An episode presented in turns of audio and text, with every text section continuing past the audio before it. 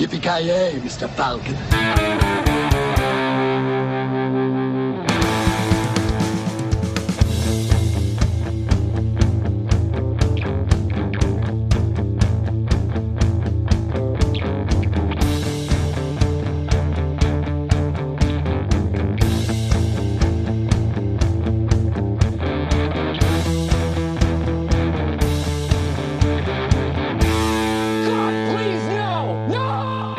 Ja, då säger vi välkomna till veckans avsnitt. Eh, Den här veckan ska det snackas hockey i mängder. Till min hjälp har jag till att börja med Joakim Avoya, Luleås svar på Jarmo Myllys.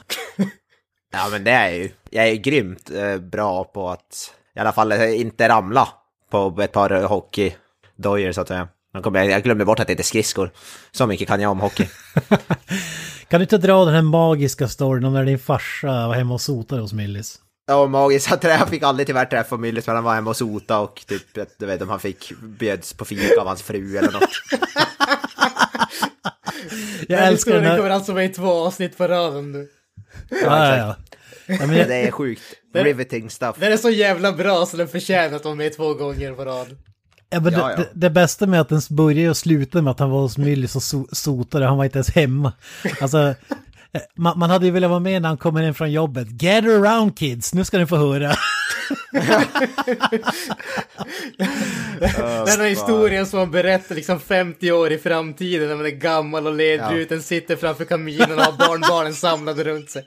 Nu är det dags för morfars gamla gigantiska historia, den här som jag väntat hela året på att få höra. En gång i min ungdom så sotade jag hos Jarmo Myllys. Och efter det så bjöd hans fru mig på fika. Alltså det här med fika är jag inte hundra på men jag, det, jag tror det. Den är spetsad. Den är Ja. spetsad historien, spetsad. Spetsad med, spetsad Ja, med fika. Vi, vi vet ju absolut att det är kanske inte fika det pratas om. Vad det egentligen pratas om, det är det som är frågetecknet. Det kan vara ingenting faktiskt. Det kan vara att han sotade och for därifrån också. Tänk om det var någon Det annan som hette Milly som bodde där och han trodde att det var Jarmo bara. Då... ja, ja, det är fan inte omöjligt alltså. Ja men det, det säger väl något om hur odödlig eh, Jarmo Willys var i Luleå på den tiden. Att man, man drar Ja, stories annat. trots att, att man har varit hemma hos honom, trots att han inte var där själv. Det är fan mäktigt alltså. Älskar den. Vi, vi får komma tillbaka till den där något avsnitt. Ja. Dra Ja, hela historien eller- en gång till. Vi, vi kanske kan ha Lägg- med honom något lägg- avsnitt så att får dra hela så vi får all, hela jävla storyn alltså. Farsan min menar du? Ja. Ja, fy fan. Han, kan, han får du fan aldrig tyst på. Tar du in han i podden så behöver inte vi prata. Jag, jag känner att vi, får vi in han, då måste vi göra ett ärligt försök att få med Jarmo Myllys också och se vad som Ja, händer. fan. Minns du den gången när du inte var hemma och en okänd man sotade? Du, du sotade skorstenen 96, eller hur? Ja, ja. Ja. Fy fan. Ja, fy fan. Och eh, förstås eh, Joakim Granström, vilken är den mest kända eh, hockeyspelaren du har varit och sotat hos? Jag, jag har inte sotat hos eh, någon hockeyspelare, tro det eller ej. Alltså, jag, jag vet att det är svårt att tro, men det, det är den enkla sanningen. Fan, det är en bucket list-grej känner jag. Att sota, ja. Får ta, ta och leta reda på någon som är sådär uh, halvkänd och höra ifall de har en skorsten som behöver rengöras. Var- Vart bor Peter Foppa Forsberg eller någon sån där? ja, precis. Jag vet inte, höll han inte på med något flygbolag i Övik eller någonting sånt för några år sedan? Jag Jag, vet fan, jag, bor tror, jag, tror han bor, jag tror han bor utomlands. Han har väl bott i Stockholm ett tag, men jag vet inte fan nu alltså. Men jag tror för det är sota är ett sånt där yrke som typ inte finns längre för det är typ de flesta hus har börjat bli så moderna att det typ inte behövs eller något sånt där. Jag tror inte det, det är inte ett, det är inte ett jobb som finns i så stor utsträckning längre, tyvärr. Han kanske var den första och sista som sotade hemma hos Myllys då. Förmodligen. Det är stort. Det är mäktigt, det är mäktigt. Ja, jävligt. Mm. Eh, någonting som också är jävligt mäktigt är ju filmserien eh, The Mighty Ducks. Ja, gud förbannat. Ohyggligt mäktig. Nu jävlar, nu snackar vi. Ja, vi ska ju prata om filmen D2, Mighty Ducks. eh, på, på, I Sverige fick ju den första filmen heter ju eh, The Mighty Ducks i USA, men i Sverige fick den titel Mästarna. Och så blev det, blev det en tagline, The Mighty Ducks. Som var lite intressant, men när då tvåan kom så fick den heta D2 Mighty Ducks Mästarna är tillbaka. Så är det att spoila filmen i titeln, jag vet inte vad man tycker om det. Mästarna. Mighty Ja, Ducks. precis. Alltså Ja, i, i man- de flesta fallen skulle jag väl säga att det är ganska dumt, men jag skulle säga i det här fallet så känns det väl som att det finns inget annat sätt den här filmen skulle sluta på.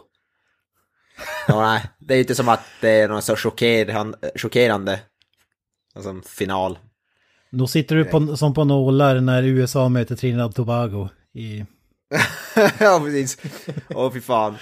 Den där sista straffen där i matchen mot Island, och fy fan. Det är spännande grejer. Ja, vi, vi återkommer till den, men jag älskar också med titeln D2, var inspirerad av T2, Terminator 2 alltså. Fantastiskt. Ja, just det. Ja, det är i alla fall någonting som de har lyckats med. Tagit inspiration från rätt källa i alla fall. Alltså jag, jag måste ju säga att eh, James Camerons influenser går ju väldigt hårt in i den här filmen alltså. Ja, ja. Fy fan. Det är mycket eh, banbrytande CGI och grejer i den här. Ja, Definitivt. fy fan. Bra one-liners. The only thing tougher than turning losers into champions is doing it twice. Quack Attack is back, Jack! Are you ready to fly? The Mighty Ducks are back. Oh, no. Their game is as good as ever, Haven't you guys been training in the off season? I know we forgot something. but they're adding some new players. Yeah! And now they're heading to California for the World Championships. This year, the team to beat is Iceland. Let's see you on the ice. Ice is bigger, stronger, and more facial hair. But if they want to go for the gold, they'll have to learn to become a team again. Move together! We came here as a team, and we're leaving here as a team. Right! Bring them on! We're ready! Emilio Estevez, Stand tall! Fly straight! USA! Walt Disney Home Video presents D2. The Mighty Ducks are back. Nu undrar ju folk varför i hela helvete har vi tagit tvåan och inte den första filmen. Och det är du Granström som propsade på tvåan. Varför? Ja, Alltså, den första filmen, jag, jag har ju sett båda två, vi kan ju komma tillbaka till våran barndom kring de här filmerna. Men den första filmen är ju en bättre film, men det är också en mycket allvarligare film med ett mycket mer genomgående sensmoral om man ska säga. Så den här filmen är ju, i brist på bättre uttryck, batshit crazy. Det, det, det är oerhört billigt.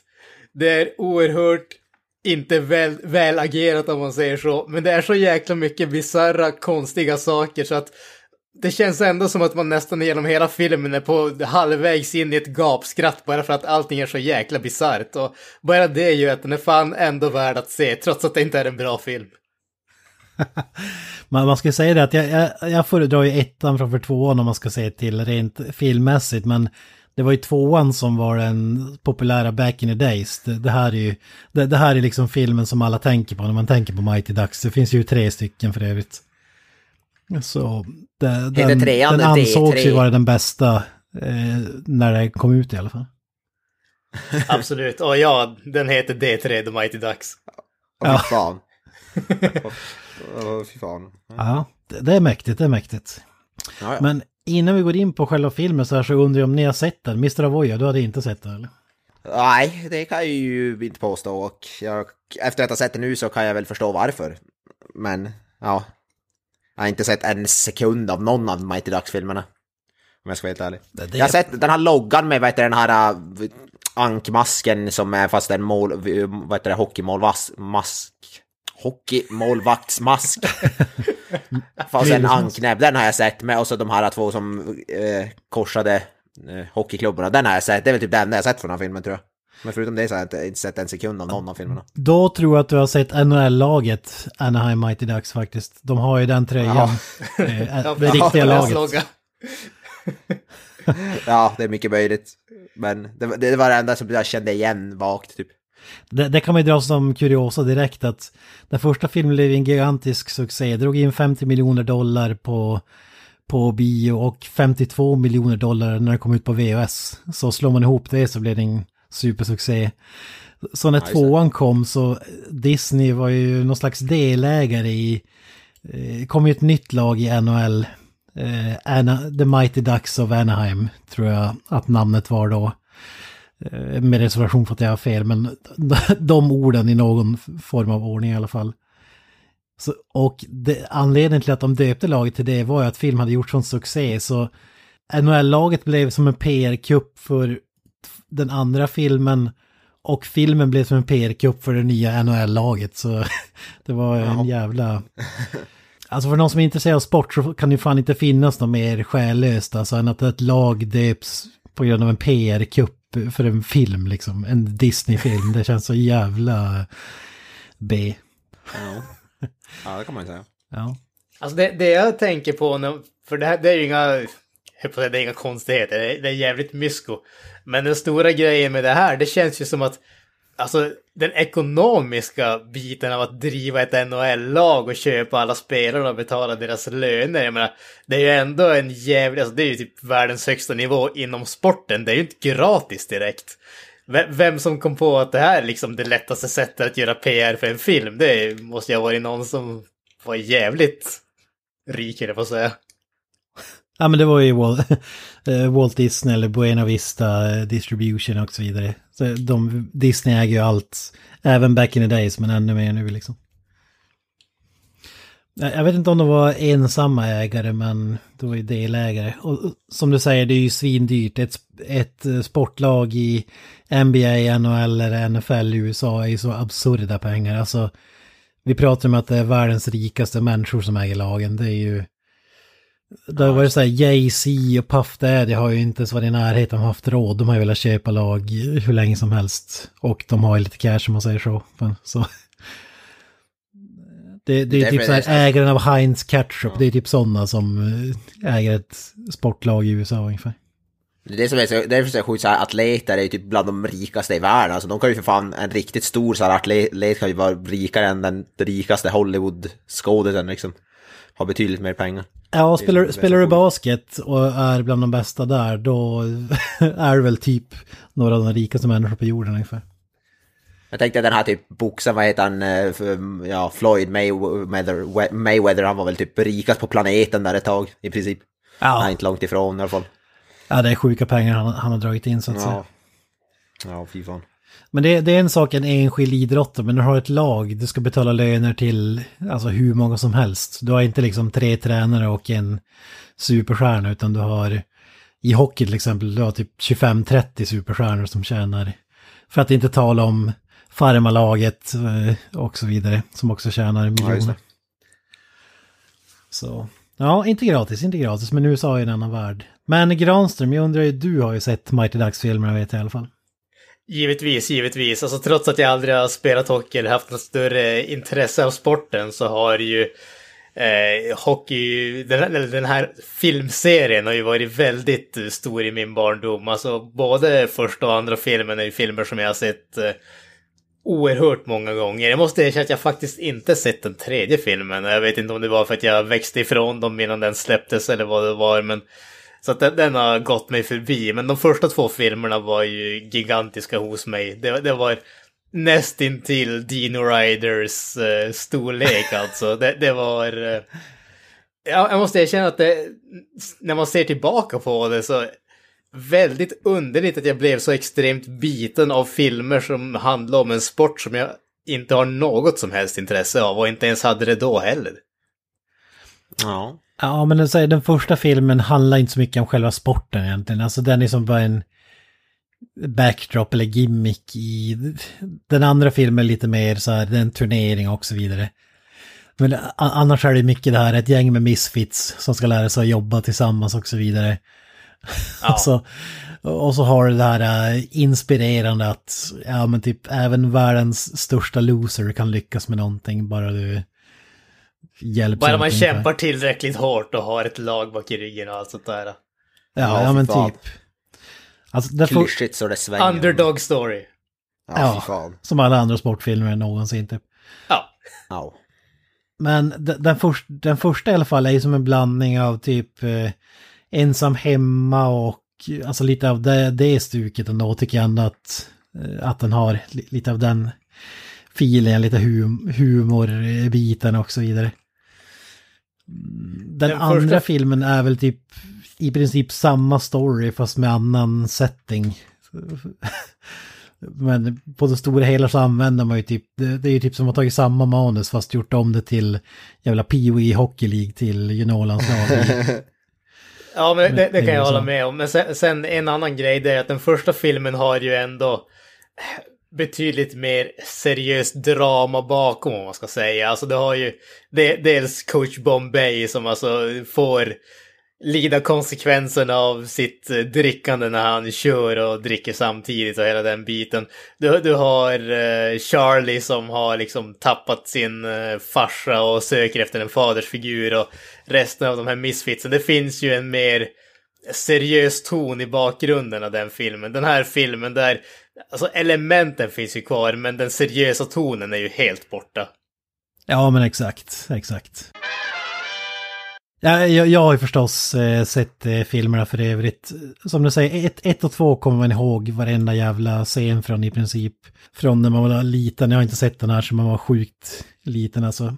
Eh, Men man kommer ändå ihåg jävligt mycket. Det var ju för att man hade ju VHS-banden, man vevade ju samma filmer om och om igen och alla snackar om Mighty Ducks och det ikoniska jävla knucklepuck som blev ett begrepp som folk eh, använde. Jag, spel, jag spelade ju hockey själv när, man var liten och helt plötsligt skulle alla börja köra knucklepuck som var ett idiotiskt skott där man skulle ställa pucken på högkant och sen skjuta ett slagskott därifrån. Det, det, det gör ju bara att pucken går mycket långsammare och eh, skottet blir sämre, lösare, allting. Men det såg ju coolt ut på film så alla skulle ju testa den jävla knucklepucken. Alltså. Eh, Jag tänkte på det där, hur jävla effektivt är det där skottet i verkligheten? Men- Ja, det är ju helt värdelöst.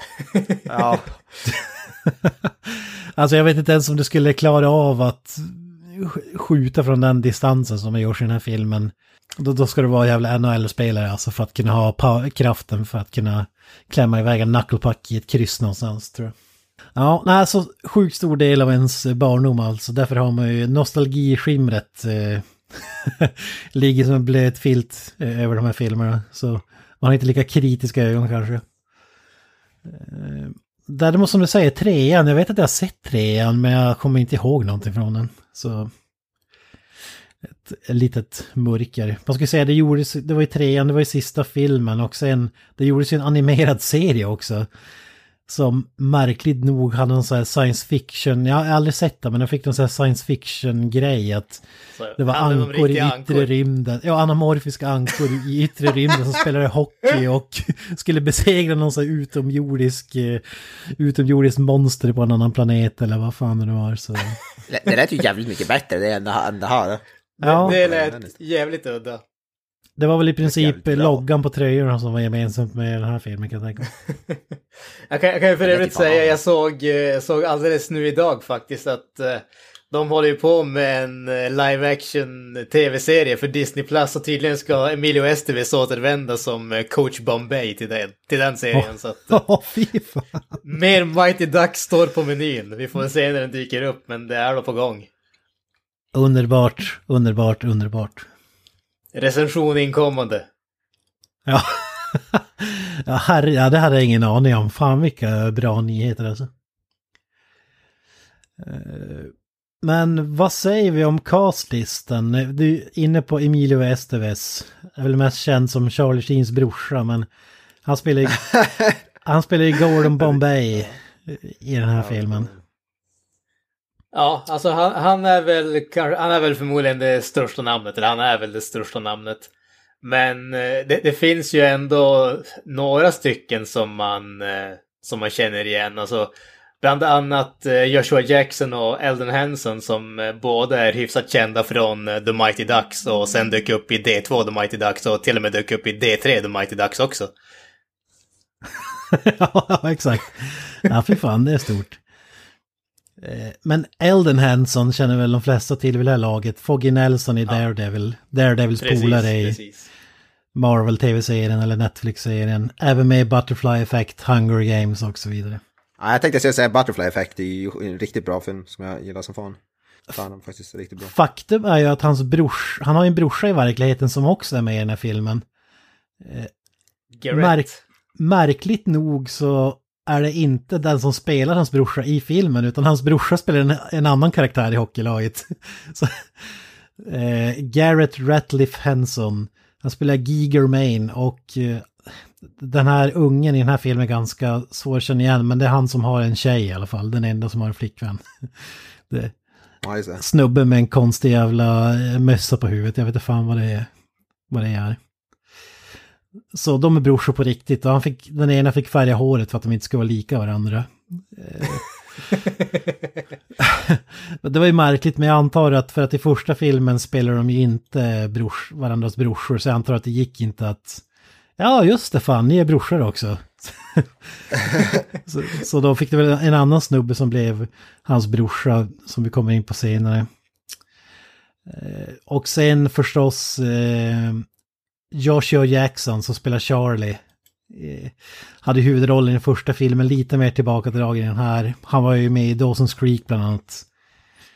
Eh, Ja, ganska det är väl känd. typ där man känner igen honom. Han var väl var han inte med i någon typ uh, actionserie för mig också? Ja, man har haft en hyfsad tv-karriär ändå vet jag. Ja, ja men jag tänkte för någon actionserie som var inte JJ Abrams inblandad här för mig. Eller är jag helt Han var ju med, han var ju med nyligen i en serie som var hyfsat populär som heter The Affair. Som varit ganska populär ändå. Ja, just det, just det. Mm. Ja, det är väl eh, Dawson's Creek Pacey tror jag karaktären hette. Eh, Märkligt namn, Eh, men... Fringe det- det var var- det jag tänkte på. Ja, just det, den serien. Ah, Det, det var, den var med, det var JJ Abrams. okej. Ja, just det. Ja, det har jag inte sett faktiskt. Eh, Och sen finns det några som har varit med här och där, men Keenan Thompson från Keenan Kelly är med. Eh, Knucklepuck-mannen. Ja, kung. Who loves orange soda? Ja, han, han spelar någon slags eh, street hockey gangster som häcklar laget genom turneringen och sen sjukt nog blir värvad till laget. Ett landslag alltså, mitt under turneringen. Fantastiskt. va, ja, precis. Från, liksom värvad från gatan mitt under en pågående turnering. värvad av en spelare dessutom. Inte av coachen eller någon annan, utan av en spelare. Ja. Man, my little brother can score on these guys. Man, why don't you go bother him then? I ain't even got a little brother. Hey, Goldberg! I bet if that puck was a cheeseburger, you stop it. Team USA! What are you gonna do today? A million jumping jacks? This kid's crazier than me. Forget about him. Look for Hey, hey, hey, hey, hey, man, I'm getting sick of you, and I'm getting sick of seeing the USA represented by a bunch of whining babies. But too bad you can't back up that mouth. Man, me and my boys can take you anytime, anywhere. I don't see no boys. I got them waiting. Grab your gear and let's go play some schoolyard puck. Or maybe you forgot what it's like to play for real pride. Men sen, den, den sista som jag värd att nämna i castlisten är ju Sean Weiss. Och han, han är ju känd, han har ju förvisso haft, varit med i några eh, grejer. Heavyweights-filmen, en annan klassisk barnfilm och blev ju ståuppkomiker på gamla dagar. Han har ju varit i media titt som tätt, typ chockerande bilder för att hans mugshot har ju blivit viral. Han spelar Goldberg, den korpulente målvakten i den här filmserien. när, man var liten så var Goldberg en av favoriterna. Man tyckte att han var jävligt rolig alltså. Nu när jag ser det idag så tycker jag inte att han är lika rolig men han var ju comic relief-karaktär eh, minst sagt. Han åkte dit för någon slags snatteri på motsvarigheten till Eleganten i USA. Och det var andra brottet han åkte dit för, vilket gjorde att han åkte in i fängelse. Och under hur, många, hur lång tid som helst har han åkt in och ut i fängelse, allt från knarkbrott till inbrott. Han har varit hemlös och så vidare. Så att han gick ifrån att ha en så här... eh, Han gjorde en slags comeback-karriär som, eh, som ståuppkomiker och hade några små roller tills att det barkade helt. Och nu är han liksom sönderknarkad, eh, hemlös utan tänder för att han har smoked crack och grejer. Så, så en riktigt tragisk utveckling på honom. Det, det finns de som har det värre än... Ja. Och så har vi några idrottsstjärnor som gör cameos också. Wayne Gretzky, vem har du mer Mr. Boy? Ja, vi har ju en basketspelare, Kareem Abdul-Jabbar var ju med också. ja, just det, just det. Sjukt jävla lång alltså. Så, ja, det är väl typ de två jag kände igen. Luke Robitaille, en av mina favoritspelare i ishockey någonsin, eh, är ju med en cameo i den här filmen. Ja, du, du har ett gäng eh, kändisar. Men om det, om det är folk där ute som eh, precis som er är helt ointresserade av hockey så kanske inte behöver dra alla dem. Men Chris Shello så jag får vara med på en sväng också. Lite kuriosa kring castingen. Gordon Bombay. Bill Murray var ju tänkt att spela den rollen i första filmen. Men det hade ju passat så jävla bra tycker jag. Men de kom fram till att han är för gammal. Han är för gammal. Så, så, så det sket sig. Och då var alltså, tanken... Jag måste ju... Okej, okay, kör. Ja. Då var tanken att det skulle bli Charlie Sheen som skulle få rollen. Men de kom fram till att äh, vi tar hans brorsa istället. Han är mer så här Rat Pack, snubbe, ung, han är yngre, snyggare och så vidare. Så, så då blev det Emilio Estevez som blandade rollen. Jag trodde de skulle säga att han var billigare. ja, för, förmodligen det också. ja, vad säger du? Bill Murray, det hade väl funkat i den här rollen? Alltså, jag, jag, jag, är ju en av dem som inte är ett fan av Bill Murray. Jag vet att alla älskar han och hans excentriciteter, eller vad man ska kalla det. Jag har aldrig förstått kärleken som den mannen får. Visst, han är underhållande här och där, men nej, jag har svårt för honom. Ah, fan, jag tänker som den dryga alkoholisten. Jag tror, jag tror det har blivit klockrent alltså. Sen hade vi en, en annan roll, en, det var en stor skådespelare som tackade nej till rollen, eller snarare hans föräldrar kom fram till att han inte skulle vara med. Och det är Jake Gyllenhaal. Okay. Han skulle spela Adam Banks, stjärnspelaren, men det blev istället Vincent LaRusso då som spelade Adam Banks. Så det, det hade varit coolt att se en ung Jake Gyllenhaal ta sina första steg eller skär i den här filmen, men så blev det icke. Hade det varit ännu bättre om de hade anställt Daniel DeLaRusso istället. Ja. ja, för fan. Det hade varit ja, sorry, magic. Sorry. Jag kan ju dra lite kuriosa innan vi ska berätta handlingen här. Att när man ser filmen idag så inser man att helvete vad dåliga alla är på att åka skridskor och spela hockey. Alltså, om man, om man någonsin har sett en hockeymatch och spelat hockey själv så inser man att man tänker bara vad fan är det här? Men det, det fattar man inte när man var typ 6-7 barre utan då var det ju världens coolaste, bästa hockeyspelare i hela världen. Men, men det var ju, för det visade sig att ungarna hade ju ljugit för att få rollen så typ 80% av alla som var med i filmen hade bara ljugit och sagt ja men jag kan spela ishockey. Och så fick de rollen och så insåg de sen att okej vi har typ ingen som kan spela ishockey. så, så, så, de fick en fyra veckors bootcamp med skridskoskola och så vidare. Och ja, det här är vad du får efter fyra veckors bootcamp med massa kids. Alltså det, det måste man ju faktiskt säga, tycker jag i alla fall. Eh, om man jämför den första filmen och den andra filmen. Den första filmen, där kändes det verkligen som att ingen hade någon som helst aning om vad de höll på med. I den här filmen så har de åtminstone gjort genidraget att när de har close-ups, absolut, då ser man att de är värdelösa. Och när de inte har close-ups så antar jag att det är någon helt annan som åker skridskor, för då ser det betydligt bättre ut. Ja. Men jag tror inte, ja, det, det, är mer sånt i den här filmen än i första i alla fall skulle jag säga. När man får mm. se ryggen på någon eller så här. Precis. Det, det kan jag tänka mig. Det, I den första filmen är det ju ännu mer bedrövligt. där, där kör de ju, ser ut som att de bara har kört på det de har. Men jag tänker, det är en massa konståkare med i den här filmen. Det var ju knappast eh, skådespelarna själv som utförde de tricken så att säga. ah, det är tveksamt på det i alla fall. Vi måste nämna regissören förresten, Sam Wiseman. Har gjort en fantastisk film, eh, Djungel-George, eller vad säger du Granström? Definitivt, alltså efter, eh, efter Mumien så är det ju tveklöst Brendan Frasers uh, vehicle så att säga. Han är ju underbar i huvudrollen tycker jag. ja, det där, jag, man tycker om den när man var typ såhär 10 barre, men jag vet inte hur bra den skulle stå sig idag. Det är fantastiskt, så har du John Cleese som en pratande gorilla och allting. Herregud, underbart. Så är inte jag har inte sett det så jag var typ 10 år. Eller någonting åt det hållet. Nej, nej samma här. Jag minns den filmen som jävligt hypad. Jag vet inte vad det berodde på. Var det... Det var ju Brendan Fraser hade väl hyfsat stor stjärnstatus. Men det känns som att Mu Mumien måste ha gjort efteråt i alla fall. Mumien måste ha kommit, ja Mumien kom efteråt. Men var det inte... Ja, gjorde den det? Var, var det inte, vad heter det, var inte George the Jungle någon typ tecknad serie innan här för mig? Ja, så kanske det var. Eller så var det för att Richard Roundtree skulle vara med som det var så hypat. ja, precis. Chef! Förmodligen. Man kan ju också säga att skådisarna idag, de gjorde en reunion för ett år sedan. De fick... Nej, i och för sig. Det var skådisarna som inte har lyckats som dök upp på den här reunion-grejen från film 1, 2 och 3 tror jag. Där de fick släppa Okej, pucken. så alla utom Joshua Jackson och Eldon Henson alltså? Hanson var där, Hanson var där. Ja, fy fasiken, det var stort Han är där. Han är för fan den största av dem nu typ. E- Emilio Estevez var ju dock inte där, så- så att säga. Vad fan är han, vad har han gjort det förutom, alltså jag, jag känner till, som sagt, du presenterar honom som Charlie Sheens brorsa. Det är för mig det största han, han har gjort, det, att han är bror till Charlie Sheen. Ja, men han var ju, alltså han var ju i Breakfast Club och alltså många sådana ikoniska filmer. Måste erkänna att jag har jäkligt dålig koll på honom. För mig så kommer han alltid att vara coach Bombay.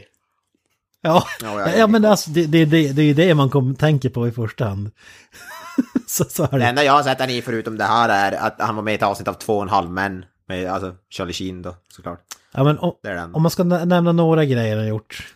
Eh, han var till och, med, till och med i en eh, deleted scene i Apocalypse Now. Det, det är status. Fy fan. Men Med sin Repo... farsa då eventuellt. Ja, ja, men säkert. farsa. Men Repo Man, klassisk B-film, underbar, kommer de flesta ihåg kanske. Ja, är inte det? Breakfast Club som sagt, Nej. St. Elmos Fire, jävligt känd. Maximum Overdrive, Stephen Kings uh. mästerverk. Ja, du jävlar, nu snackar vi. Alltså, Young det- Guns är- 1 och 2, Mighty Ducks förstås. Eh, Mission Impossible var ju med i någon mindre roll. Och ja, men han, han har gjort, eh, men eh, som du säger, han kanske var, jag tror att han mest var känd ändå för att han var Charlie Sheens brorsa, men han har varit med i hyfsat stora filmer måste man säga. Alltså när, när du räknar upp alla de där grejerna, det som sticker ut för mig där, det är ju definitivt Young Guns. det, det var ju också filmer som man såg eh, många gånger när man var liten. Ja, herregud. Så visst hade, det, det var, för det hade väl något Bon Jovi soundtrack någon av de filmerna här för mig. Ja det, ja, det vill jag nog. Det känns som att det klaffar. Det var ju Charlie Sheen, Kiefer Sutherland eh, och så vidare. Det var ju star-studded cast, så att säga. Ja. Klassisk western, eh, westernrulle. Ska du dra handlingen på tre minuter? Det kan vi Dra filmen göra. på tre minuter? Åh, oh, fy fan. Det blir lite twist här. Okej. Eh, Jag jag känner att man behöver backstoryn från den första filmen.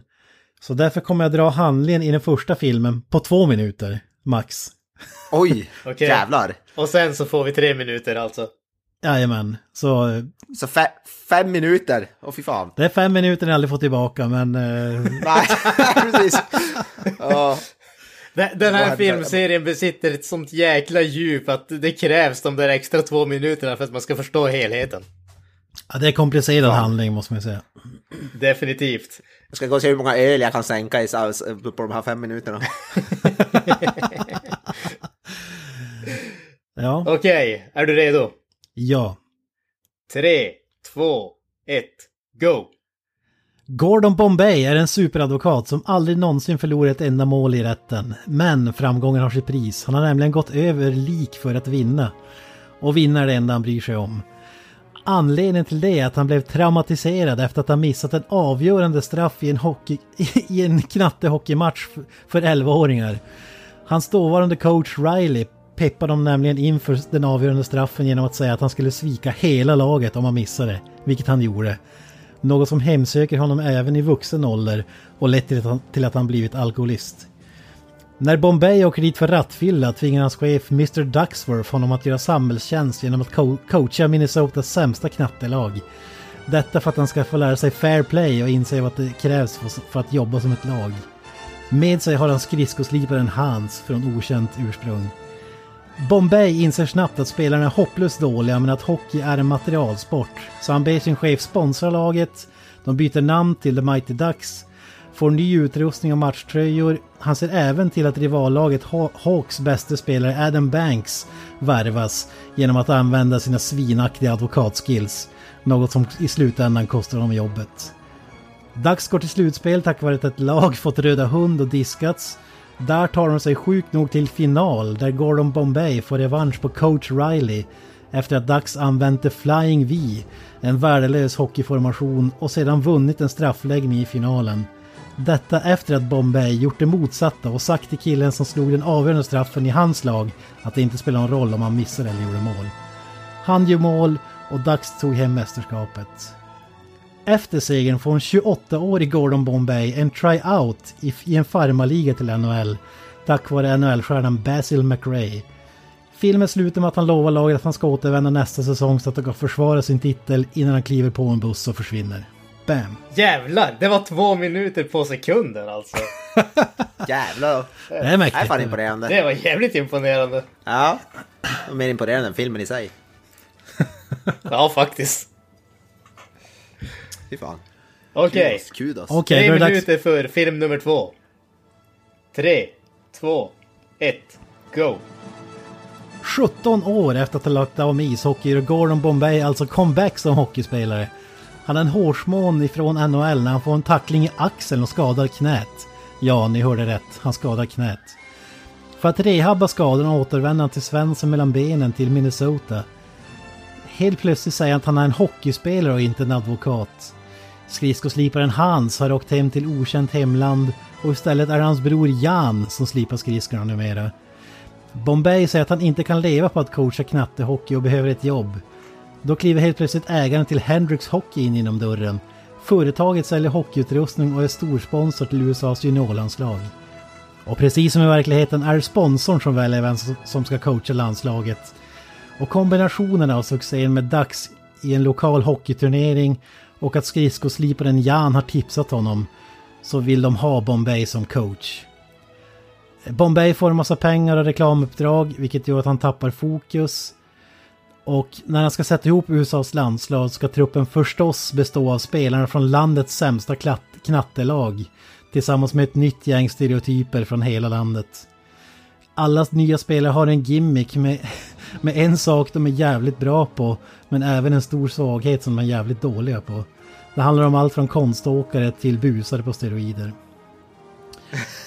Under landslagsturneringen Goodwill Games i Kalifornien ställs USA mot stora hockeynationer som Trinidad Tobago, Italien och storfavoriterna Iceland.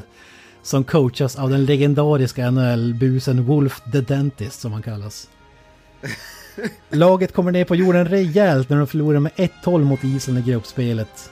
Men då spelar de street hockey med ett stökigt gäng från LA som lär dem hur man slåss och skjuter en knucklepuck. Precis som i den förra filmen värvar Bombay in en ny spelare till laget, Russ Taylor. En kille som häcklat laget från läktaren under hela turneringen. Men han kan ju skjuta en knucklepuck. Eh, och detta gör han efter att stjärnspelaren Banks blivit skadad. Till nästa match dyker inte Bombay upp utan lagets lärare får coacha laget under en match mot Tyskland för att de inte ska bli diskade. Men Jan dyker upp och påminner Bombay om varför han älskade sporten när han var liten. Han beger sig till hallen med en ankvisselpipa som man blåser i. De vinner matchen och tar sig sedan till final mot Island. Där ligger de under rejält och Island har markerat Russ Tyler med inte mindre än tre spelare för att han ska kunna skjuta sin jävla knucklepuck. Då kommer de på genidraget att klä ut honom till Goldberg, målvakten.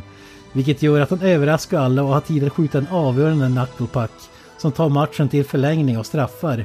Där gör Bombay ett målvaktsbyte i den sista omgången där Goldberg får lämna isen för Julie som fångar den avgörande straffen. Dags vinner turneringen och Bombay får en egen sko. The Bombay Loafer för barn som vill bli tränare. De samlas vid en lägenhet och sjunger We will quack you. Bam!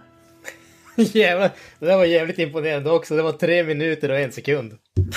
Ja, fy fan. Det var, fan, det var jävla... eh, Fan, mitt på plattan alltså. Det var jävligt snyggt gjort. Ja, fy fan. Det är Nice. konst. Bra Det är jobbat. konst. Bra jobbat. Känner mig inspirerad av Gordon Bombay så att säga. Känner Ja, dig just det. inspirerad av hans ökända precision. Ja, ja. Alltså in i helvete. Det är någonting med det här att en uh, rattfyllerist ska coacha USAs landslag som... Ja, det rimmar lite dåligt alltså. Jag vet inte. Ja, lite Ja men dåligt. alltså, alltså så, som du säger om vi, när du drog den här förhandlingen på den första filmen också. Han är ju verkligen ett typexempel på att fejla sig uppåt. Alltså det börjar när han är redan som 11-åring, han tabbar sig och missar det där skottet. Liksom där har han ju failat med en gång. Och sen så lägger han av med hockey. Han blir advokat, han blir en alkoholistisk advokat dessutom. Fastnar för rattfylla och ska börja träna ett PV-lag. Jag vet inte vem som sätter alkoholister i liksom eh, stol, körstolen för ett PV-lag, men whatever. Och det leder till att han på något jäkla sätt blir liksom han får möjligheten att uh, tryouts för ett uh, minor League-lag för att han har coachat ett barnlag och inte spelat hockey på typ 17 år. Ja. Han blir tacklad där innan han har uppnått någonting, så han måste komma tillbaka. Och då blir han erbjuden att träna ungdomslandslaget i stort sett. Alltså, snacka om att fejla sig uppåt. Om man hade failat sig uppåt på det sättet, då hade jag ägt varenda optikerbutik i Sverige. Ja, alltså det är så jävla orimligt det här med att... Alltså när jag såg filmen Back in the Day så trodde jag att Flashbacken var från... Alltså när man var barn trodde man att Gordon Bombay hade haft en superkarriär. Alltså inte bara att han missade straffen som 11-åring utan att han även hade spelat i AHL-aktig liga, alltså ligan under NHL. Och gjort succé där. Men nu när jag ser den här filmen så... Alltså han får ju chansen i AHL på grund av att han har coachat ett knattelag, ett lokalt knattelag i Minnesota så får han chansen som spelare. Jag får inte riktigt ihop den. Eh, Och gör comeback som du säger 17 år senare, skadar sig och helt plötsligt är han tränare för USAs juniorlandslag. Alltså det Ja, finns ja, men ingen alltså- logik i det alltså. Ja, men jag tycker dessutom det, är det som är nästan ännu bättre, alltså när man, när man går in på detaljerna i den första filmen är ju att orsaken till att han får den här chansen är ju att när de ska gå in i rinken så träffar de på några spelare. Och en av spelarna kommer ihåg Bombay sen, han, sen de spelade Pee Wee Hockey tillsammans och kommer ihåg att han var en bra spelare då. Det är så han får liksom hela möjligheten. Alltså det är helt sjukt. Ja, det är ju Mike, Mike Modano och eh, Basil McRae som står och bara Ah, Gordon Bombay, this guy was the king of the minor hockey eller något sånt där. Vad fan kommer ni ihåg det? Alltså, alltså Tänk om det var så lätt i verkligheten att ta sig upp. Men det, vad, vad jag, vad jag älskar med allt det här också, det är att det här Hawks, det är laget som Gordon Bombay spelade för när han var 10-11 år. De har ju vunnit mästerskapet varje år förutom ett år. Och då har de i arenan så hänger det en massa så här banners som det kallas, typ Champions 96, Champions 97 och så kommer de fram till året där Bombay missar straffen, då alla, alla som har veporna är blåa och så är det en gul, second place. och, så säger, och så när Bombay och trä, gamla tränaren där som han hade på den tiden står och snicksnackar typ, jag önskar att de kunde, att de tog ner den där. typ så här, så att det är någon så här superskam att ett jävla lag för 11-åringar, för det första att de där veporna skulle hängas upp, att det är någon bedrift att coacha, alltså att ett knattelag skulle vinna en jävla turnering. Att de skulle hänga upp alla upp. Och att han tycker det är så stor skam att han vill att de ska plocka ner den för att det är så hånfullt att de blev tvåa och inte etta. Jag tycker det är fantastiskt. Ja, Men, men nu är vi inne på första filmen. än en gång. Men de hänger ju som ihop. Alltså, det, det här är liksom Lord of the Rings eller någonting. Alltså, de två filmerna hör ju ihop. Det går ju som inte att se dem utan att se ettan och tvåan liksom. Nej, alltså det känns verkligen, det jag känner mest nu det är att jag måste verkligen ta tiden att se den tredje filmen. Ja. ja, jag vill inte... veta hur trilogin slutar. Liksom lyckas de kasta ner eh, hockeyklubban i Mordors eh, vulkan eller vad händer egentligen? Ja, det är ju Knucklepuck som eh, sänker Bilbo och så vinner de Stanley Cup. Det är... Ja, precis. Biter Keenan Thompson fingret av någon eller? Han är ju ganska rund så man ser inte förvånas om man blir desperat. Alltså det kan man också säga, spelar det här laget, det måste vara de mest otränade jävlarna som Mr. Avoya skulle kalla dem, korpulenta, hela bunten i princip. Ja, just det. Keenan Kell, den snubben är ju inte trådsmal, inte Goldberg heller. Och, alltså, alltså egentligen har du... Det, vi kan ju prata om det här, det kommer tillkommer några nya spelare. Vi kan, vi kan ju dra listan här på ny, nyförvärven för att när Gordon Bombay sätter ihop sitt lag så självklart, det är ingen tvekan om att 80% av eh, Minnesotas sämsta knattelag ska, utge, ska utgöra landslaget. Alltså i den första filmen, och det är ett, det är ett år tidigare, så kunde de inte ens åka skridskor. Alltså vi är på den nivån. Och ett år senare är de i landslag. det är så jävla sjukt. Alltså. Vad säger de om nyförvärv? Jag älskar ändå den scenen när de introducerar dem. Det är så här, graduated top of his class, fast med hockeyspelare.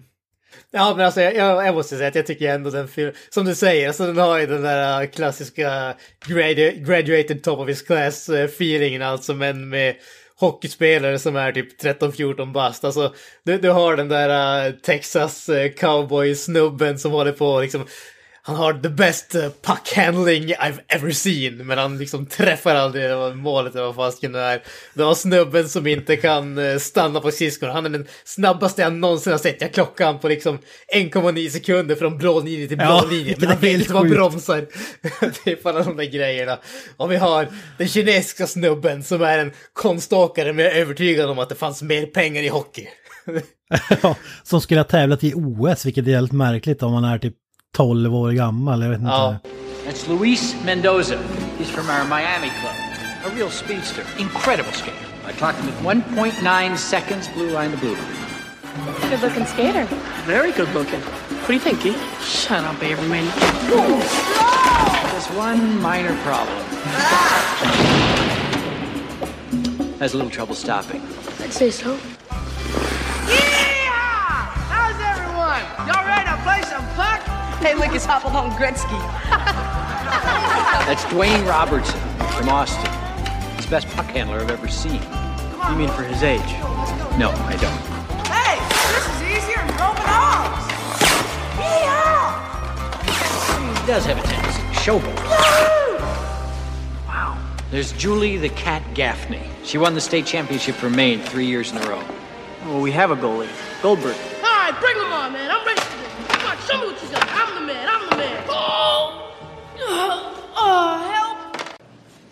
Isn't that that kid from the Olympics, the figure skater? Yep, Ken Wu. What can I say?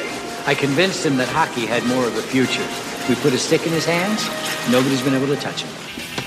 Showtime! That guy's a teenager? Don't you know everything's on fire? Uh, yeah, hormones. Men vi kan ju ta dem. Luis Mendoza, det är ju speedstern här som snackar om eh, blå linje till blå linje. 1,9 sekunder. Alltså ord kan inte beskriva hur snabbt han ska behöva åka för att kunna eh, klocka dem. Han måste ha haft fel på stoppuret eller någonting. Men det som är roligt med honom, han kan ju inte bromsa. Och det är ingen som kommer på att lära honom att bromsa förrän det är dags för typ finalen. Då kommer den här jävla skridskosliparen in och ställer ut massa ölburkar som man ska bromsa framför. Så, det är Ja, ja men det, det, det, det är det som är märkligt, alltså. grejen. Ja, ja, nej, alltså det, det är ju fullkomligt logiskt fattar du väl Kent? Alltså, ja men, ja, men alltså hela, gre hela grejen här, alltså filmen handlar ju om att man måste bli bättre, alltså, och vi måste ju i slutet få det här montaget där alla liksom kan arbeta på deras enda svaghet. Och hans svaghet är ju att bromsa, hade han lärt sig det tidigare i filmen då hade ju hela hans, hans karaktärsutveckling varit över. Vi måste Ja, ju ha den här bristen för att han ska kunna lära sig det på ett två minuters montage i slutet av filmen. Annars har vi ingen karaktärsutveckling. Ja, men det, Det det är, hans character, det är ju hela hans character arc. Det börjar med att han är snabb men inte kan bromsa och sen i filmens slut så är han snabb men kan bromsa. Alltså inser du hur stor för- skillnad det är? Han har Ja, gjort en resa. utveckling alltså. Ja, Ja. men det, det, det är inte så här att han är så jävla ego att han aldrig släpper pucken och ska lära sig att jobba med laget. Det är ingen sån grej, utan nej, han kan inte bromsa. Det är så jävla konstigt. Eh, och, och det märks ju att det är sponsorn som har valt ut spelarna också. Eh, Han, har- han har gjort, inte nog med att han har valt eh, tränaren, även valt nyförvärven eller vad så kallar de. Han, han, gillar, han gillar en gimmick. Alltså, han är supersnabb, han kan inte bromsa, han kan inte spela hockey i övrigt. Nej men skit i det, han är supersnabb. Och så har vi Hopalong Gretzky då, som de kallar honom, Dwayne Robertson från Austin, Texas. Hans största svaghet är att han är typ showboating och på svenska är väl det typ så här att han... Skrytmåns ungefär. Ja, han gillar att flasha mer än att göra någonting annat. han har kört cowboyhatt G- Gillar att vara flashig, inte att gå omkring med en lång överrock som man bara drar isär ibland. Alltså där hade ju, jag hade velat ta cowboy-grejen ännu längre. Han drar snabbare än, alltså typ någonting att han skjuter snabbare än någon annan. Ja, ja. Fan. Ja men det skulle, de skulle ha gjort en eh, Lucky Luke där, han skjuter snabbare än sin egen skugga. Ja. Ja, och så har fortfarande i åtanke, okej om det här hade varit Mighty Ducks, ett distriktslag i Minnesota som ingen bryr sig om, men det här är fan landslaget. Och då tar det in två konståkare som aldrig hållit i en klubba tidigare. Ja, men de är jävligt bra på att åka skridskor och hoppa liksom. Och, ja. så jävla sjukt. Och så The Enforcer som mellan raderna så han säger hormones. Och när han säger hormones då tror jag att de underförstått menar att han har tagit steroider. För att han är ju superstark och super... Han ser ut som att han är tio år äldre än alla andra liksom. Ja. Ja, han är the bully. Så då bildar de ju The Bash Brothers med Foggy Nelson-karaktären där som var busen i den första filmen. Fulton Reed. Jag, jag tycker om den hårda musiken varje gång det är deras tur, så att säga. Ja, man tänker att det ska komma så här Metallic, tidigt Metallica eller Slayer eller någonting och så vad fan är det? Det är typ... Uh, Ain't so det, det är typ surfrock. Ja, det är, det är typ Beach Boys. ja. Och sen, man måste ju älska den här scenen när de dags ska eh, samlas ihop på nytt. Alltså typ, vi är tillbaka och så åker de runt. Det är han Averman, eh, den levande kommentators... Eh, båset liksom som... Vet, hans, han, han är värdelös på hockey men han pratar snabbt och därför är han med i laget, typ. ja, precis när de åker runt över hela stan. Och då såg jag så här, den här scenen finns ju på ett YouTube-klipp och då var det flera som hade kommenterat. De hade räknat ihop att under de här montagen på typ två-tre minuter när de åker runt stan och samlar ihop alla och tar sig till arenan. De samlar ihop alla lagkamrater, typ vi är tillbaka, kom igen. Eh, så har de, har de i, i runda slängar åkt 20 mil rullskridskor. Så, så de åker ju så då är så, typ, no wonder these guys won the championship om de kan åka eh, den sträckan på en dag liksom eh, med rullskridskor. det är fantastiskt. Men där gillar man ju när de plockar upp alla, alla har ju rullskridskor på sig också. Det, det, spelar ingen roll om man är ute och hånglar på random ställe i vid hamnen eller är på ett köpcenter eller vart de är. Bara en efter en blir de fler och fler och alla har rullskridskor på sig, alltid. Självklart. Hela tiden. De lever för skridskorna. Scream for me Long Beach! Scream for me Long Beach! Man, må, man måste ju ta upp de lagen de möter i den här turneringen. Stornationerna, Trinidad Tobago i första matchen. Underbart. Dessutom får vi se att Trinidad Tobago är ju med på eh, omslaget i filmen. Ja. Stor hockeynation. Bisarrt ja. nog. Italien, Island. Alltså det är inte så här Kanada, Ryssland, Sverige och jag läste, jag vet inte om det är officiellt, men det var någon som hade en teori om att de hade bytt ut lagen för att man inte skulle peka ut liksom the Russians som eh, eh bad guys så fick det bli Island, det ska inte vara Sverige eller ja, Kanada, då blir det Italien och Trinidad Tobago typ. För att de länderna knappt ens spelar hockey. Trinidad Tobago kan jag fan inte tänka mig har haft ett hockeylag någonsin. Italien och Island har väl hockeylag men in, inte på någon superhög nivå. Ja, Italien har ju, Italien tror jag fan har spelat VM och så vidare. Å andra sidan kan man ju faktiskt dra en logisk koppling där att de här lagen måste ju vara ganska sunkiga för att ett lag som inte kunde åka skridskor för ett år sedan ska kunna vinna över dem. Ja, i och för sig, det är ju inte VM där utan det är en obskyr eh, cup. Eh, Goodwill Cup eller vad den är. Hade de satt uh, Canada som bad guy så hade de väl inte fått ta med typ uh, Wayne Gretzky eller någonting åt det hållet. Sur. Det är också, han är landsförrädare. Wayne Gretzky, Kanadas stolthet, ska in och träffa uh, USAs landslag och gratulera dem efter den här. Åh jävlar, ja. Han har smörat där alltså. Wayne Gretzky, alla vet vem det är, men anses ju vara världens bästa hockeyspelare genom tiderna. De, de säger att det var hans flytt, han tradades ju till Los Angeles, alltså Kalifornien och så vidare och det blev en boost för att alltså det, det var ju ingen hockeytown direkt om man säger Los Angeles, Kalifornien och så vidare utan det var ju helt nytt men när han gick dit till ett lag som spelade där blev det sån jäkla boost och det sägs väl att det var därför som de här filmerna kunde göras för att intresset i Hollywoodområdet för hockey blev tydligt, helt plötsligt skyhögt liksom. Så det är lite intressant. Alltså jag vill ju påpeka också att han är världens bästa, det är ju efter Jarmo Myllys han är bäst. Då. Ja, ja, precis, precis. Det måste vi lägga in inflika. Varför är inte Jarmo Myllys med i den här filmen? Skulle jag vilja veta. Ja, det är faktiskt stor skandal måste jag säga. Ja.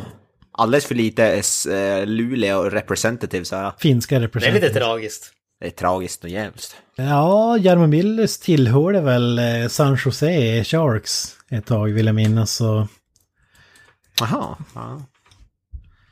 Han, han, han borde ha varit representerad så att säga. Ja, det tycker jag. Inte för att jag hade känt igen honom om jag såg han, alltså. Jag jag kände så han, vad heter det, van sig med typ, eh, vad heter det, det här klassiska då björnhuvudet så att säga, på hjälmen och så vidare. Men vem hade du mer velat säga som cameo? Är, är det Sergej Bautin eller är det någon, någon annan? Ja, ja, precis. Vad heter den här, eh, som också var rätt stor, Ma- Mario Lemieux eller något sånt där, fast inte, var, var inte han rätt, stor? Ja, han var rätt stor. Det, det, det är väl han och Gretzky som tävlar om störst och bäst genom tiderna så att säga. Ja, du ser, jag kan, jag kan något namn i alla fall. Foppa såklart hade vi velat se. Myllys, Mario Lemieux, Jarmo Myllys. Igen. Ja, precis. Foppa, Foppa Forsberg också, Ja, Poppa Forsberg, klassiker. såklart. Fy fan. Eh, men vi måste ju snacka om Keenan från Keenan och Kell. Det var ju första gången man såg honom i någon eh, film så att säga. Nej, fan inte. Jag har sett lite grann av Keenan and Kel, inte mycket. Det väl det här klassiska programmet på Nico, Nickelodeon, tror jag. Ja. Ja. Ja, de hade ju så här, gjorde en massa filmer också, Good Burger och de här kultklassiker-filmerna. Vad fan är Keenan and Kel? Vad, vad skulle man... Det är väl typ... Är det typ... Kan man klassa det som en sitcom? Eller?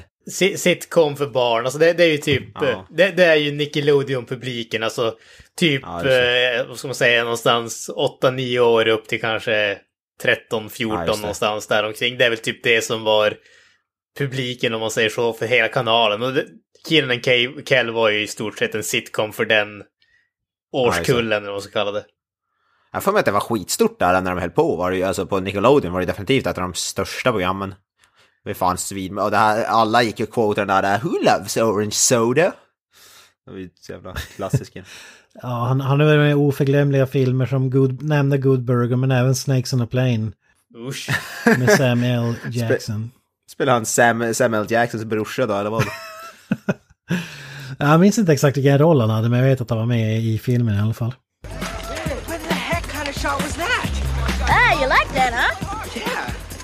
My knuckle puck. It's hard to be accurate, but it drives goalies crazy. Men vi måste prata om Karsten Norgard Wolf också. Tränaren för Island som, the, som är the ultimate bad guy. Han var ju faktiskt med i Alien vs Predator. Kommer du ihåg honom Granström? inte det minsta. Nej, kan inte jag det påstå att jag minsta. gör heller. Vem var han där? Han hade en orange Predator. overall och det var han som mätte eh, den första Predatorn uppe på is där när det är nattetid om det säger någonting. Okej, nej. Det, det har Nej. gått mig förbi måste jag erkänna. Ja, Ja. det var länge sedan man såg den filmen också, alltså fy fan. Ja, han- är med i någon så här tv-serie som, jag tror en Amazon Prime-serie, The Man in the High Castle som är eh, Ja, ga- just det, ganska populär. Ja. Det är Den här som handlar om andra världskriget typ. Vad fan, är det typ så om, om är- typ na nazisterna vann typ Ja, sånt där? precis. Ja. Nazisterna vinner och tar över Amerika. Och så är det typ en, en bräcklig fred mellan eh, dem och japanerna och eh, amerikanerna, så att säga. Ja, Eller en bräcklig fred, ska jag säga. Amerikanerna försöker väl återvinna sitt självstyre. Och eh, det. bräcklig fred mellan nazisterna och japanerna. Jag har hört att det ska vara rätt bra den serien faktiskt. Den har fått bra omdömen. Jag tyckte, jag tyckte den började riktigt bra. Jag tyckte väl att den drog ut. Jag har inte sett, vad är det, sista två säsongerna. Jag tappade som intresset lite grann. Men eh, den började riktigt bra i alla fall. Ja, ja. Ja, ja. Och sen måste, Nice, nice. sen måste vi även nämna Soldier, Paul W.S. Andersons mästerverk där eh, han, han hade en roll i också. Mindre roll men dock, men dock. Ja, vad, vad säger du om hans insats? Är han en bra bad guy? Han har ju backslick och då, då vet man ju direkt att okej, det här är Ja. the bad guy. Alltså. ja, fy fan. Extremt... Eh, extremt, vad heter det, sexy backslick alltså. Jag är motiverad till att skaffa en liknande. Alltså han, han är, det, det jag tycker om med han, Det är att han är faktiskt riktigt lång. Och jag tycker varje scen som man har med coach Bombay där de ska vara liksom rivalerna, man får lite sån där känsla när han bara tornar upp över Emilio Estevez. Emilio Estevez är ju ganska kort, eller verkar åtminstone ganska kort, för han ser ut att vara typ samma längd som ungarna som han coachar. Medan is alla isländarna är ju liksom giganter allihop och han är ju typ ett huvud längre än Bombay. Så varje gång de liksom har en scen tillsammans så känns det som att de skulle bara kunna lyfta upp honom och kasta iväg honom ungefär. Det tycker Ja. ändå om. Det, det, det skapar ju lite sådär uh, intimidation feeling om man säger så. Fan, nu är du inne på hur Emilia Estevez ser ut, alltså i, i början av filmen när, när man får se hans eh, hockeyproffskarriär när han är på väg och på väg till NHL men får en ful tackling. Helvete vad otränad han ser ut. och han ser, han ser så jävla gammal ut och så har de gett honom en hjälm som gör att hans huvud ser skitstort ut. Alltså, det ser så jävla awkward ut.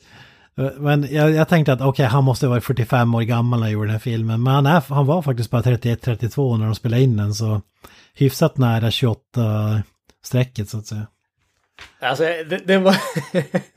jag trodde inte att han var så ung. Då måste jag ju säga att då var det en hård 31 om vi säger så. Ja.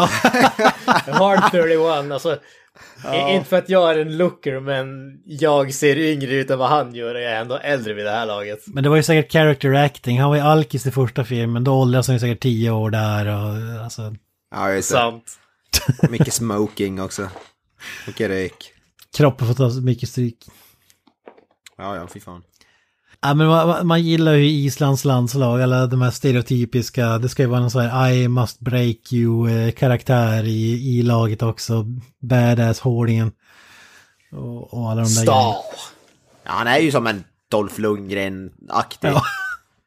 Typ. Alltså det hade ju varit Dolph perfekt casting, alltså Dolph Lundgren som Ja, den här Wolf. ja, ja, ja. Dolph Lundgren och Bill Murray. Jävlar snackar vi. En sarkastisk, grinig gubbe mot uh, Dolph Lundgren, det hade varit fantastiskt. Ja, fan vad kul. Den filmen hade jag ju fan vilja, vilja säga alltså. Grinig gubbe mot svensk bodybuilder. Ja. I must break you. Eller om de hade haft Stallone i Bombay-rollen, hade slutat med boxningsmatch eh, för att avgöra. vem- I, Ja, just det. i, för de har ju någon sån här tävling, vem som prickar ribban och stolpen flest gånger, eller fan det är. Ja, Vi hade fått en- 43, du ska träffa båda stolparna och ribban. Ja, exakt. Ja, just det. Om det istället hade varit den som knäcker näsbenet först på den andra eller något sånt där, det hade ju varit mer. Ja. Ja, fy fan. Nu när jag tänker efter, det Jean-Claude Van. Damme som Islands tränare. Roundhouse kicks och grejer. Ja, ja, jag tror att du hade fått vara tvungen att byta det där från eh, Island till typ Frankrike eller Belgien i så fall. Ja, ja, men det är också stora hockeynationer så nu hade de eh, platsat i den här turneringen. Vi fann, brytningen sitter som en smäck, om man säger så. Eh, men den här värvningen av Keenan, den är ju så jävla märklig. Alltså, när laget mitt under turneringen blir utmanad av några street thugs i typ tioårsåldern. Med Keenan, hans, är det hans brorsa eller är det hans polare bara som... Jag, jag tror att det är hans brorsa för han säger ju liksom My brother's got a big mouth. Och sånt där. Ja, just det. eller, eller karaktär, vad heter han? Han, ja, han, han som säger det säger typ liksom Your brother's got a big mouth. Och han säger bara Yes he does. Ja. Ja, han är, han är ju fantastisk alltså. Det är väl han, eh, Visells Shannon tror jag. Eh, brorsan heter. Är det han som... Eller nej, är det han? Nej, kanske tänker man han som lär det där moven när man ska rycka tröjan över skallen. Ja, precis. Precis. Det, han, han Ja. är den eh, kinesiska konståkaren att uh, han ska slåss efter att han har blivit liksom nedtagen av de stora elaka. Ja, det. Det, det, här, det, här, det här minns jag också. Ja, then the shirt. Nej, kör, kör om, kör om. Vad sa jag? Throw the stick, throw the gloves, then the shirt.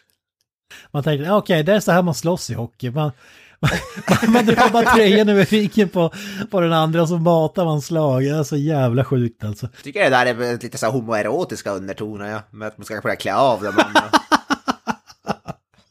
Ja, jag vet inte. Ja, exakt. Don't be a wuss. Undress him. Nej, precis.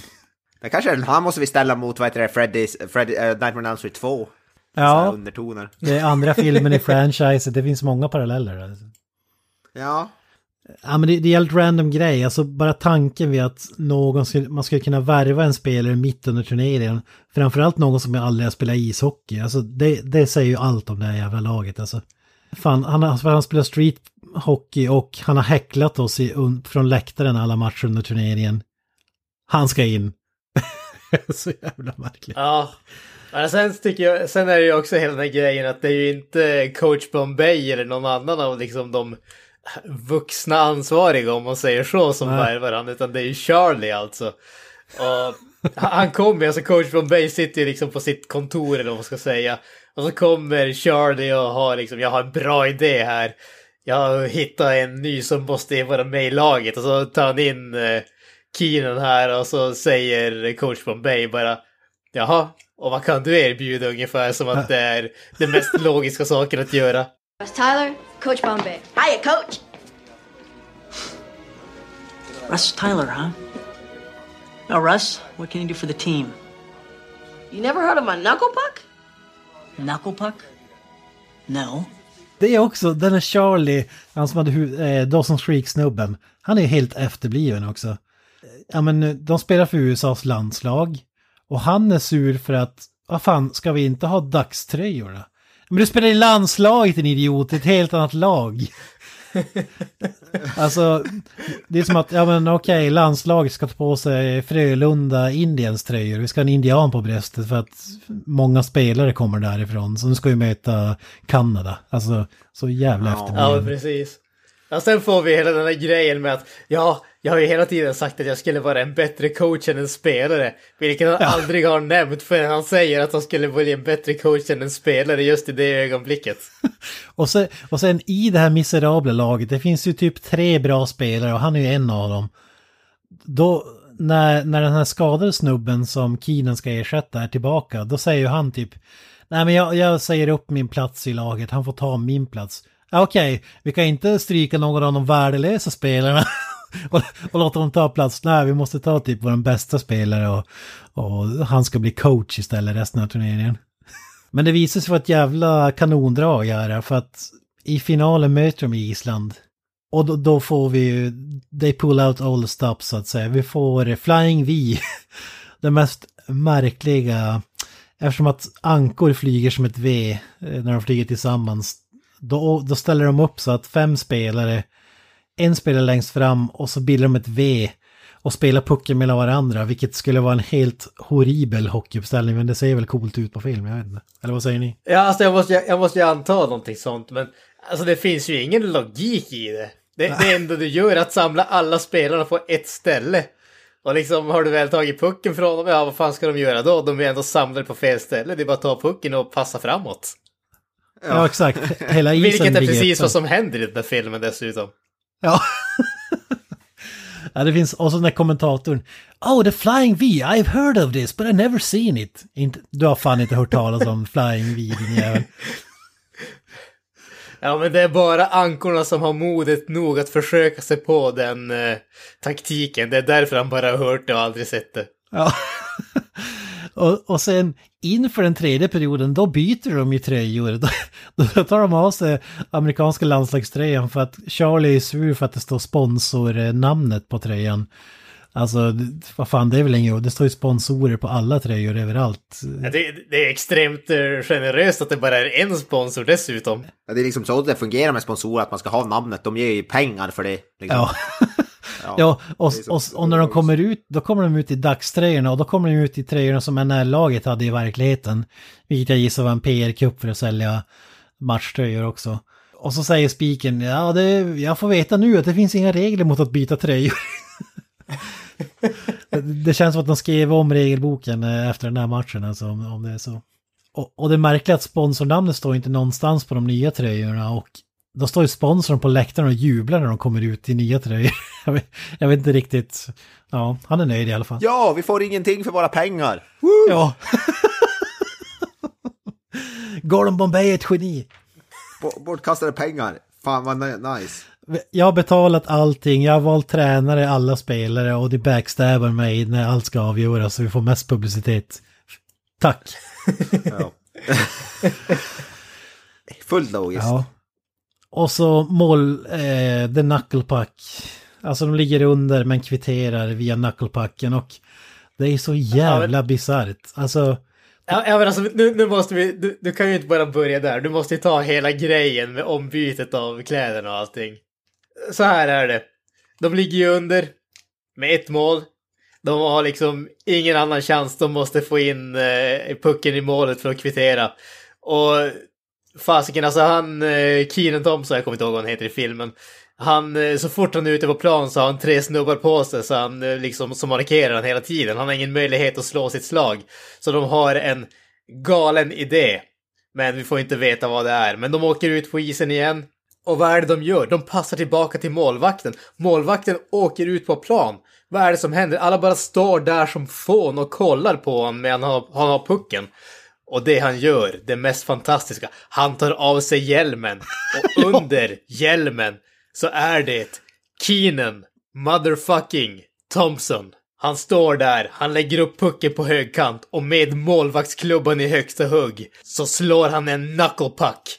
Han sätter den i målet. Det är kvitterat och de går till förlängning eller till uh, shoot-offs eller vad fan det då heter. straffar. Time oh. running out here in the third period. The Ducks with the puck. They're still down by a goal. They're back in their own zone. I don't the know why they're not moving it up to center ice. They have to attack. The clock is ticking. Iceland with a one-goal lead. now! Here's Germain. Germain in his own zone gives it to Luis Mendoza. Mendoza goes behind the net. Starts up on the attack. Mendoza still with it. Drops it back to, to Goldberg. He gave it to the goaltender, Goldberg. Wait, it's not Goldberg. It's Russ! Here, take it, thanks! The goalie! Tyler with it. Tees up the puck. With the knuckle puck. Russ Tyler with the knuckle puck ties the game. Han måste ta av sig hjälmen också för att visa verkligen att det är Ja. han. Självklart. Extremt viktigt. Ja men också så här, Inte bara att han kan, man kunde kunna skjuta, i, skjuta i puckjäveln. det är ju inte så att de byter, de byter inte målvaktsutrustning. Alltså om man säger en målvakt har ju helt andra skydd än vad en utespelare har. Det betyder alltså att han ska ta av sig skridskorna, knäskydd, eh, bröstplattan, axelskydden, eh, hjälmen, ta på sig tröjan igen under en 30 sekunders timeout. För det är, det är ju inte i periodpausen det här sker, utan det är, det är under en timeout som är 30 sekunder i slutet av matchen. Då kommer han ut fullt eh, ställ liksom. Men Ja. jag måste starkt Alltså- ifrågasätta The Wolf the Dentist eh, taktik där. Alltså han offrar tre spelare för att markera. Alltså du har ju bara fem på isen. Han offrar tre av dem på Keenan Thompson. Alltså fan det är ju, det, för det är bara för de andra är det ju lekstuga. Det är bara... De, de spelar ju fyra mot två för fan. Det är ju drömläge. Ja. Det är så äh, läskigt effektivt den där, pu- vad heter det, knucklepucken alltså. Ja, ja, det är mäktigt. Alltså det, det som man måste säga med de här filmerna, både, den, både med uh, Keenan i den här filmen och med eh, Fulton Reed i den, den första filmen, men även i den här filmen och vissa andra karaktärer dessutom. Det är en väldigt stor del av den här filmen där folk åker skridskor och sen stannar de för att skjuta. Ja, jag Det tänkte är just ingen som skjuter i farten. Alla Nej. stannar för att skjuta. Och det mest horribla exemplet på det är ju den avgörande straffen. Ja! Vi, vi kan väl ta ja. det, för att Emil Westerves råd till målvakten är ju helt meningslöst. Men vi, vi kan väl ta den Granström, setupen inför sista straffen, de byter ju målvakt här. Ja, vi byter ju målvakt. Vi får uh, Julie the Cat uh, efternamn. Jag kommer inte ihåg vad hon hette. Hon har ju typ eh, inte gjort någonting i hela turneringen. Och kommentarer, kommentatorerna säger liksom uh, vad fasiken håller han på med? Den avgörande straffen att ta in en kall målvakt. Men orsaken till att han sätter in henne är ju därför att han har hunnit snacka med henne under de tidigare fyra straffarna eller vad det har varit. Och han har, hunnit, han har hunnit ge henne taktiken som han vet att isländaren kommer att använda sig av. Han kommer att köra tre drag och sedan skjuta på handsksidan. Han vet det med 100% säkerhet. Så hon ställer sig i målet och hennes isländska motståndare gör sig redo. Han sparkar fram pucken och away we go. Första draget. Andra draget. Hon räknar, det kommer ett till drag. Tredje draget, hon hade rätt. Men sen, han stannar. och skjuter. På handsksidan visserligen, så så långt var det ju rätt, men det var ju inte ett flyt i det hela, utan det var ju tre dags stanna och skjut. Eh, alltså han, han stannar ju inte i en halv sekund, utan han stannar i typ 5-6 sekunder. Så att han, alltså, fy fan vilken dålig straffskytt. Alltså, han, grejen med en straff är att det ska komma över fart och skjuta. Alltså, du kan ju skjuta slagskott på en straff, men då ska det komma över fart. Du petar bara fram pucken och så åker du fram och skjuter den. Men han bromsar in, vilket gör som du säger att hans tips blir helt meningslös. För att han, han, han vet, alltså i och för sig, han vet att det är plockhandsk-sida, men det är ju plockpotatis, det är, inget, det är ingen knucklepack direkt, utan tre drag där bromsar, väntar sex sekunder och skjuter. Och här måste man ju säga att den här straffen hade aldrig godkänts, för du måste ju föra pucken framåt, du får inte bromsa och ställa upp pucken i en straffturnering, men det är ju en annan sak. That's one, two,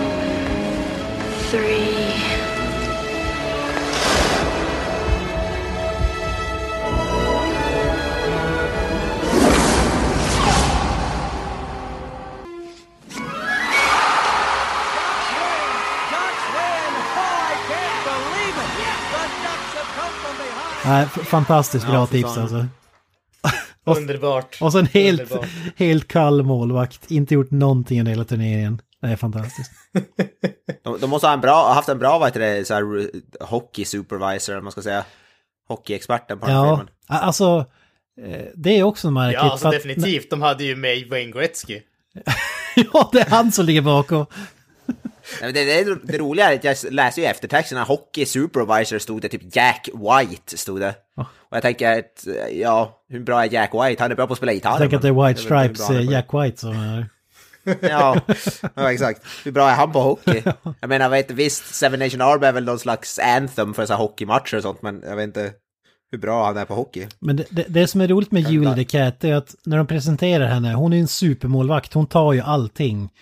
Och, och samtidigt vi som i Goldberg, han är ju den sämsta målvakten någonsin, han orkar ju inte ens ställa sig upp.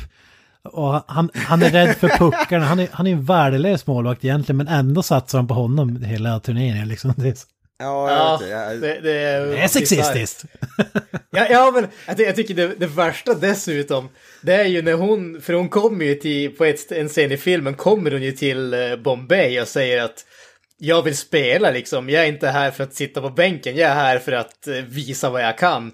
Och det är Bombay, han har ju inget försvar. Det enda han säger det är bara din tur kommer att komma ungefär. Ja. Jag, jag, jag vet att vi kommer, vi kommer ligga under med tre, fyra mål i finalen. Eh, vi kommer göra mål i typ sista jävla sekunden med en knucklepuck på ett helt otroligt sätt.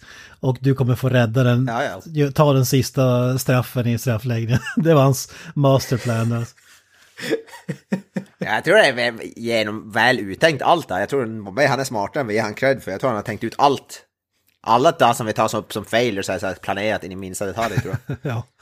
ja, det är märkligt målvaktsval för att hon är den enda som inte har någon svaghet egentligen. Jävla sexistiska jävlar. På tal om målvakten, när hon räddar straffen, eh, då, det är tyst i hela hallen för in, det är som att ingen vet om puckjäveln har gått i mål eller om hon räddade den. alltså, det här är ishockey, du ser ju när nätet rasslar liksom ett slagskott i, i krysstrakten. Du, du, du vet ju direkt om det är mål eller inte. Men det är ingen som rör en min förrän hon kastar ut pucken ur plocken och visar att hon har räddat den. Då exploderar arenan. Det är ju också så sjukt. men, men här måste jag erkänna, rent filmiskt så funkar det ju bättre. Det blir ju mer så här äh, li, lite spänning även om vi alla vet hur det kommer gå. Men Ja. som Ja. kids kanske man inte har den medvetenheten så att säga. precis när, eh, när de eh, kommer tillbaka med de här eh, nya uniformerna och visar att fasiken, nu, nu har vi vad som krävs ungefär. Så får vi ju början till eh, Queens We Will Rock You, men eh, givetvis så är det ju Disney som har förvanskat helheten till We will quack you och givetvis så stämmer hela publiken in i det. Det tragiska och eh, fantastiskt nog, jag vet inte om ni är medvetna om det här, men lite trivia från filmen. när den här filmen eh, släpptes så upptäckte man en gravitationsanomali. Och det berodde helt enkelt på att Freddie Mercury spann så fort i sin grav att han påverkade jordens gra gravitation. Ja, Helt... Eh, ett nästintill oförklarligt fenomen som aldrig har setts till varken innan eller efter, men den här filmen uppbådade det. Ja. Det kan ju, det kan ju definitivt, jag är inte definitivt förvånad Jag tror jag såg en Alltså, det var dokumentär om ingen det här på det var- Discovery, när, när, nu när du säger. Ja, ja Alltså, det men var ju- eh, vi, vi hade ju en eh, lärare under vår gymnasietid som var eh, extremt inne på Discovery och det var ju genom han som man upptäckte det här. Det var inte många geniknölar som gnuggades när de kom på det där alltså. Ja, var We will rock you, we will quack you, bam, där har vi det. Och så han att hela arenan och publiken skulle vara med på det här We will quack you. Alltså för det första, det är USAs landslag, det är inte Mighty Ducks som blir. Och, för det andra, som du säger, vem skulle vilja pissa på Fred Mercurys grav genom att ställa sig upp och sjunga med i det där We will quack you? Ja, det finns ju inte. Ja, det är skaparen av den här filmen. Det är inte så förvånande. Och soundtracket, alltså We Are The Champions också, Queen-låten finns ju också med när de har vunnit eh, titeln. Det är ju rätt sjukt att de har de två ikoniska låtarna i den här filmen alltså. Ja. Hur fan fick de råd med det? I och för sig, det är ju Disney. Alltså det var ju, förmodligen är det ju så att eh, där de la typ 95% av budgeten. Vilket å andra sidan, alltså det finns ju någonting att säga om att de två låtarna är tveklöst det bästa som är med i den här filmen. Problemet är ju bara att de är förvanskat båda låtarna. Först We Will Rock You har blivit We Will Quack You och eh, We Are The Champions har blivit världshistoriens sämst sjungda version som någonsin har existerat. Å andra sidan vet jag att man kanske inte ska förvänta sig att ett hockeylag, ett fejkat hockeylag bestående av typ 12-åringar ska kunna sjunga bra, men alltså det lät ju så jävla bedrövligt. Det var äkta, det var äkta. Ja, ja, det finns väl någonting att säga för det också, men det känns som att eh, att, att vara autentisk i den här filmen, det är lönlöst. Det lät ungefär som en Foo Fighters-konsert. Brappapish. Nej, det, det, det var väl eh, det hela som är värt att nämna i filmen. Eh, Även om vi har varit lite upprörda här till och från och ifrågasatt lite saker utan att ha någon som helst eh, anledning att göra det så är det ju en eh, fantastisk film ändå på många sätt. Vad säger du Granström? Ja, alltså det, det här är ju, jag vet inte om jag skulle kalla den fantastisk så mycket som bedrövlig, men...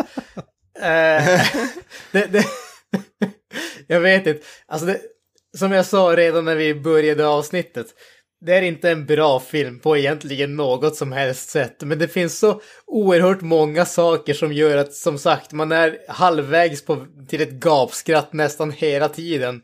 Oftast för att eh, man skrattar åt filmen, men likväl ett gapskratt och bara det gör att den är fan värd att se på ändå tycker jag.